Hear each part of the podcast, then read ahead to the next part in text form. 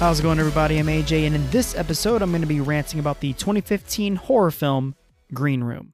So, I have seen this movie before. I watched it the year it came out back in 2015 with uh, buddy Lee Jennings, actually.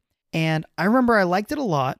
It wasn't exactly what I was expecting, but I certainly wasn't as versed in film back then, at least production wise. So, I thought it was good. I was really looking forward to it based on a lot of the trailers. The if you don't know the idea is a punk rock band plays at a uh, like an alt right compound, like a like a neo Nazi group, and they accidentally witness a murder, and so it's them trying to survive inside this compound. And I thought the idea was really cool, so I was looking forward to the movie. I saw it, thought it was good, and that was really it. I, I haven't watched it since, but it's since been put on Netflix, and I was hyped to watch it again, so I finally got around to watching it, and I liked it a lot more now. Certainly after uh, learning a lot more about film since I started my film degree, and this movie is something really, really special. The film is written and directed by a guy named Jeremy Saulnier. I haven't seen his other work except for Blue Ruin. I did watch that, and I actually think Green Room is a lot better. It did come out two years after Blue Ruin. I think Blue Ruin is, is good, but I think Green Room was a real testament to his what he learned from his previous work. And so this was written and directed by him. And so, uh, obviously, like the biggest draw I feel like for this movie, the reason why a lot of people heard about it was because Patrick Stewart, Sir Patrick Stewart, sorry, plays the antagonist in this film. He plays the leader of this neo-Nazi group, which I think is incredible just because we're so used to Patrick Stewart playing a certain type, the hero type, frankly, and seeing him play something as evil as a neo-Nazi is, I think, is really great. And so there's, I think, uh, it was on the Graham Norton show where there was some show where someone interviewed him asking him why he agreed to do Green Room, and according to Patrick Stewart, he said he read the script and was so scared by it that he like turned on like his like floodlights, whatever, like his like uh the the lights like on his on his porch in his backyard and stuff, and like he was terrified after reading the script. So that I mean that's a big sell certainly, and so I believe the the movie does warrant that to a degree. I think it's a situational horror movie, so I, I certainly wouldn't call it scary in a traditional sense, but it's one of those films like like I've talked about on here before, you know, the Frozen 127 hours. It's horror, but it's because the situation is horrible. Not necessarily because, oh my God, that scene terrified me. Like, it, it, it's not that kind of movie. Certainly not that kind of horror movie. And I would be more inclined to call it a thriller above horror. But according to IMDb, the uh, the categories go, the genre rather is horror, music, then thriller. I think music should be absolutely. I, don't, believe it ultimately matters like how much weight each genre carries, but from my perspective, it should be horror, uh, thriller, horror, and then music. Sure, because the the the cast the the main heroes are technically in a band. So I don't know how I feel about breaking down the plot for you guys. I assume if you're listening to this, you've seen the movie. It just seems odd going through like beat by beat what happens in the movie. So I think what I'm going to do to compromise there is I'm just going to go really, really broad strokes. There's a band of, I think there's like five people in the band. They are like garage band, just dripping in garage bands to the point where like they are siphoning gas to try to make it through this quote tour where they're playing in like restaurants and stuff. And they're like heavy metal, which I mean, I'm not into, but apparently no one else is either because it's like they're just not getting gigs and so they're like, you know what? Screw it. Let's just go home. And they need gas money to get home. So they agree to do this gig.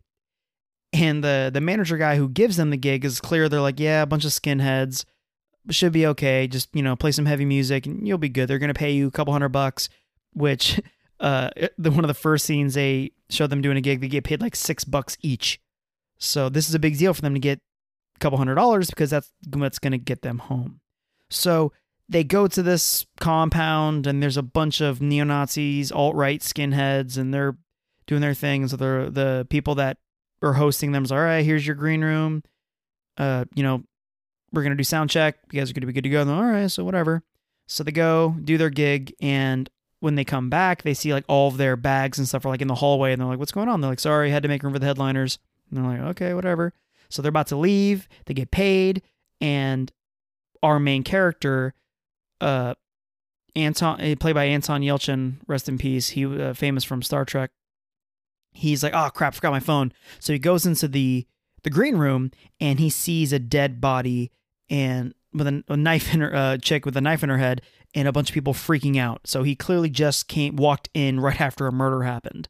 He's like, "Oh crap!" So they like grab them and uh, like basically at that point it becomes everyone is freaking out and the murderers, the neo Nazis, are trying to contain the situation and like you guys can't go anywhere now. And that's when the movie really kicks off so I I don't feel like I've seen a lot of movies like this, which it's interesting. It takes as realistic approach as possible to the situation, which I really appreciate now and was very confused by initially. So things go pop off. There's a guy that works for the the neo-Nazi. He's in the room with the band with a gun. It's like everyone chill, relax. Well, we're introduced to a new character of uh oh gosh, I'm so sorry. I got to look up the chick's name. Uh, played by Imogen Poots. That's a fun name. And uh, she was friends with a victim, and they're like, everyone chill, everyone relax. We're going to wait for the boss to get here, and we're going to figure it out. So like, they're getting false promises of we're calling the cops. Don't worry, things are going to work out.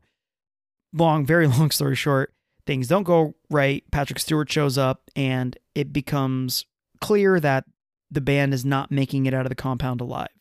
And what I really, really like from this is Patrick Stewart plays it really smart. And the the realistic reason, because it's like, okay, why don't the neo Nazis just go in there and kill him?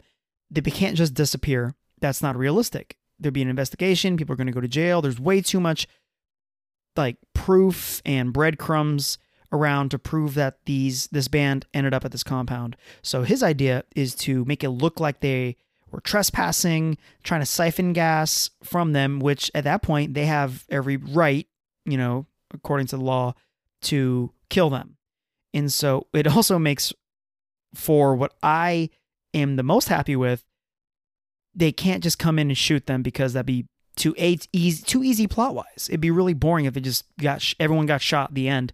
So instead, they're like, we're gonna use dogs, we're gonna use knives because we have to make this legit.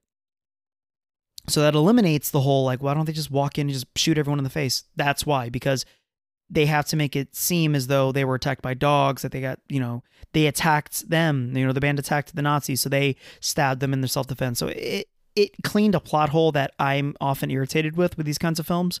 So that's what they're deciding to do. And so at a certain point, the band's like, all right, we have to take action. And they start, there's a moment, which I love, this movie's built on tension. And I, I know I'm fairly scatterbrained here, but it's because I'm really trying to get my ducks in a row when it comes to explaining the plot, but also explaining my thoughts on it. This movie's built on tension. So it's the long moments that are being lingered on that is just, and the music is slowly building, that is really, te- it, it builds tremendous tension. So at a certain point, Patrick Stewart's like on the other side of the door, is like, hey guys, cops are on their way. As far as we're concerned, you guys, you know, are taking my dude hostage in there. And they're like, no, no, no, because at that point they took the gun away from the guy that was inside the room. And, because like one of the guy knows like Brazilian Jiu Jitsu. So he, you know, puts the guy in like an armbar and this crap. It's really, I think it's really cool showing how they are actually capable in this situation. But Patrick Stewart's like, you know, give up the gun and we'll be good. So there's this uh, awful but awesome moment where the main character is like, okay, we'll give you the gun, but we're to keep the bullets. And Patrick Stewart's like, fair enough. So he reaches, he oh, cracks the door open, starts handing him the knife or the, the, the gun rather. And he gets attacked by the people hiding behind the door and they start jacking up his arm. And you don't necessarily see what's going on, but you see him screaming and you hear a bunch of like cutting noises. And when dude pulls his arm back, his arm is mutilated. Like his wrist is barely hanging on and it's awful. And I think it's just a great, shocking moment because a we're not we weren't sure that this is how this film is going to be like gore wise, and b it shows a real threat, and c it's awful because this dude's in a band and now his arm is ruined. His arm is all but gone at this point. And so like the movie does a great job of constantly putting the characters back in that room. So like they'll come out, they'll see they're overwhelmed, they'll run back in the room. You know, they'll they're it, it's like a safe haven. Ironically enough, the green room is the place they feel like they have the most control and they're the safest. So during that, uh, Brazilian Jiu Jitsu dude snaps the, the dude's arm and he puts him in this uh, in a sleeper hold, and it it's so interesting that I feel like we've never seen this in a movie before, not that I could think of, where the guy's choking him out, and it's such a again, it's so full of tension and pressure because like he chokes him out, and they're like, oh okay. We're calm. And then the dude starts like kind of waking up again because that's how it works in real life. If you put someone in a rear naked choke, they pass out for a couple seconds and then they're they're back to life. So he holds him and he holds the sleeper hold and he holds it even longer because he's trying to kill him at that point because it's dangerous because the guy had a box cutter, the guy had a gun. So, and that like uh, they're like, how do we know it worked? And this the new chick cuts his stomach open with a box cutter. It's really gross. So after that, what I really like the next scene is a part where I was kind of upset initially the first time I watched it and I could certainly understand why a lot of people would be upset by this. The second time I watched it, I actually really, really appreciated it. The group, you know, grabs whatever weapons they can get box cutter, gun, fire extinguisher, like they, whatever they can get their hands on. They decide that they're like, screw it, we're going to make it out of this room. We got to run, get some help. We're not going to stay in this room. So they go out of the room, and the neo Nazis have dogs, and in I'm talking um, less than a minute. Everybody, but like all but like three of the people die. One dude makes it out, like jumps out the window and just gets stabbed, stabbed, stabbed, stabbed, stabbed by this dude. Another guy gets his throat torn out by a by a dog. And they all like end up running back into the green room. And just like that, we've lost a ton of our characters because it's not a big group to begin with. So I liked it a lot because that is how it would work in reality. These are a bunch of band nerds. One dude is, you know, knows some BJJ, but they're a bunch of band geeks who are un- outgunned and outmanned by this alt group who we can imagine are super efficient at killing. So like it just it just makes sense cuz it's not like in the movies where the group somehow is able to overpower everybody and they make it out perfectly fine. No, this kills two birds with one stone because it establishes that this the bad guys are a super genuine threat.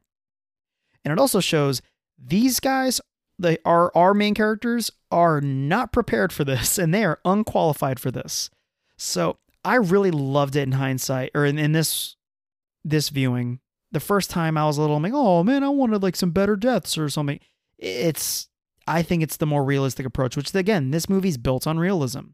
So they go back in the room. They discover like a underground like little lab area. I think they were like cooking heroin or making heroin. I don't know what you do to heroin, but they're they find that, and eventually one of the guys who was like they're in to get this gig to begin with, like the this guy's cousin was their manager or some kind of reason he has some kind of relation to them. He shows up and is like, let me to Patrick Stewart. He's like, let me talk to them. Let me see what I can do. He like grabs a knife, goes in, find, sees the dead body, realizes that's his girlfriend because that guy and that girl were gonna leave the compound, which is a no no, I guess. So they do that, and the guy's like, all right, I'm gonna get you guys out of here. I know the area, I know the land. We'll get out of here fine. So like, there's this moment, and keep in mind, I've seen this movie before. They're making it out because they're the building that they were in is all but empty now they're going around. He's like, yeah, I know. It keeps shotguns. He's like explaining, like, yeah, there's like a river over here. There's a blah blah over here. In the middle of him talking, he gets his head freaking blown off by a shotgun because the more guys come into the room, and it's, I can't describe how shocking a death that is. It, I don't feel like it's ever gonna make a top ten list on like Mo- Watch Mojo, but my God, I've seen the movie before again, and I totally forgot, and it completely made my jaw drop. I was f- just taken back by it. I thought it was insane. And then we unfortunately lose another character, which we lose. It's uh oh man, what is her name? I'm gonna be so sad. It's Maeby from Arrested Development. Alia Shawkat. She play. I I know her, and like most people know her as Maeby from Arrested Development. She dies unfortunately, so all we're left with is Amber, which is played by Imogen Poots, and Pat, played by Anton Yelchin. He dude got his arm all but cut off. It comes down to them, and there's this cool moment where we do kind of get the the like they the group finally rises to the occasion where they like they like sharp each other's faces up like warriors and because there's this cool little like story little thing where pat's uh, pat tells the story. He's like yeah one time me and my friends went paintballing and we had to play against these marines and they just destroyed us and i cowered and i was scared and then like we had to play our game. So these the two surviving characters decide to play their game and there's this really cool like outsmart mousetrap type situation where two Nazis come in there to to finish the job and there's bamboozlings and tricks and like there's this cool thing where the guy has a shotgun one of the bad guys has the shotgun but he only has like three shots and they're counting the shots out. So you know guy hides behind the corner baits him to shoot pop and then like you hear the two people shouting two shots left! Like it's really cool. I feel like we don't get to see that very often. I mean if you look at the situation as a as a whole really take a step back it's just 2v2 and there's two guns. There's a shotgun with three shots and like a fully loaded handgun. And that's really it. And it's just the two good guys kill the two bad guys, but like the way they handle the scene, the way it there's tension and there's a whole like bamboozling and the, you just you you see that as much as the good guys are trying, they are just not prepared for this. But guess what? Neither are the bad guys because they're they, these are the new guys.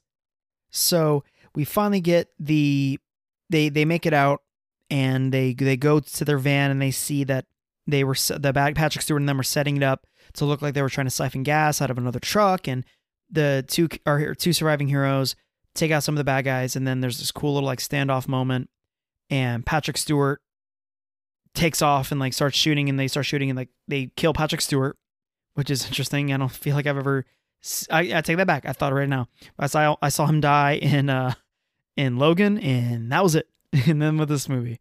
So the two characters sit down, they are home free, and there's this I like this bit that they kind of step on a trope. There is a recurring segment where the the group, the band is being interviewed by this guy very early in the movie and the guy asks him, "All right, what's your desert island, you know, desert island band?" And they start like like Thrasher, like all these like heavy band group things with the real like expected answer from this type of band, especially from the the tone they're trying to convey as a band.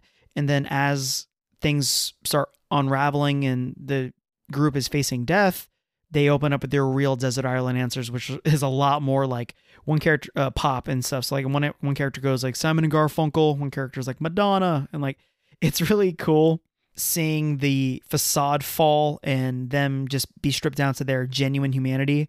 And but our main character never has an answer. First time, he's like, I don't know. Even when everyone's confessing their real answers, he still says, I don't know. So at the very end of the movie, there's he has survived with this new stranger, their new friend or whatever, the stranger. They're sitting down. They just murdered a bunch of people. And he goes, I know what my desert island band is. And the the his friend, whatever, Amber's like, yeah, tell somebody who cares. And then the credits roll. it's just it's really good because a cliche. I mean, that's a cliche in a lot of these movies where at the end the hero is like figures out his priorities and he's you know would have said his real band or something and the, the band would have been like symbolism or whatever but like the fact that the only person who survived with him is this stranger who to be clear was in on this uh, old neo-nazi compound thing and she's just like i don't freaking care at this point. I don't I don't like you. We're in this situation. And so I thought it was really great. It was true to the character and it made this movie for sure different in that regard.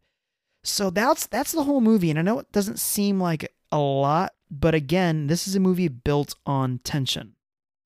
It's a movie built on realism and what would what would it really be like if a, a band, a rock band, got stuck inside of a compound by the bunch of skinheads.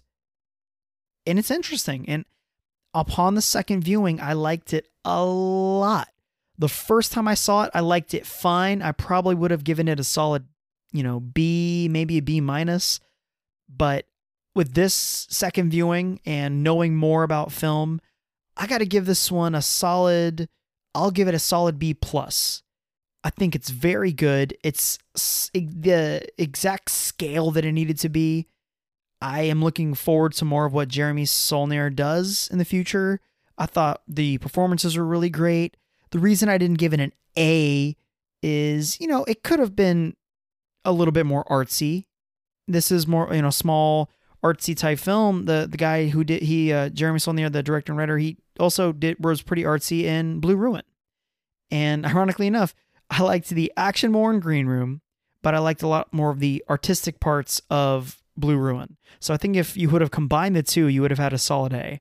But I think there just there could have been more more cool shots, more better composition. I think that the the setting and all that stuff is great, but again, they could have had the the neo Nazis been more uh thematic, I guess, for this movie. And I, I know that kind of sounds weird to to wrap your head around, but like it's um they are neo Nazis, but that doesn't really play too much into the plot. It could have been any group. Uh, I wish they would have just had more uh, more character in the, in the neo Nazis. But but but to be clear, to to defend that against myself, I will say Patrick Stewart was a wonderful villain. The oh man, I'm gonna I'm so mad I'm forgetting guy's name. Uh, Macon Blair, who plays a character named Gabe. Ironically enough, he was the lead in Blue Ruin. First of all, I love this dude he's just I like popping up. I like his face. He just seems so like a he just seems like a good dude. And also he's a fantastic actor from the things I've seen him in. He uh cameoed in Florida Project too, another A24 movie. Loves his A24 movies, I guess. So it uh, just though there were great performances there, I just can't give it an A because I feel like the as a film there could be some improvement, but a B plus is nothing to be upset about. I think that with a little bit of nudging, this could make it to an A. But again, B plus, I loved it. It's still good. It's not great or perfect, but I think it is a very good movie. And avail- that is available on Netflix. I highly recommend you check it out. If you like thrillers, if you like tension, I highly recommend you check it out. And if there's anything you'd like for me to take a look at, send me an email at genregeekscast at gmail.com. The me and the guys are shooting every Monday at 8.30 Central on twitch.tv slash genregeeks. That's where we record our podcast. We answer every email we get. We answer every question we get sent to us on Facebook, which, you know, facebook.com slash genre geeks. We have a Discord channel where we feature every meme we get sent and we also have our recommendations and homework and it's just it's a great place if you really want to engage and be a part of the show. If there's anything you want me to take a look at let me know there or send me an email and until next time bye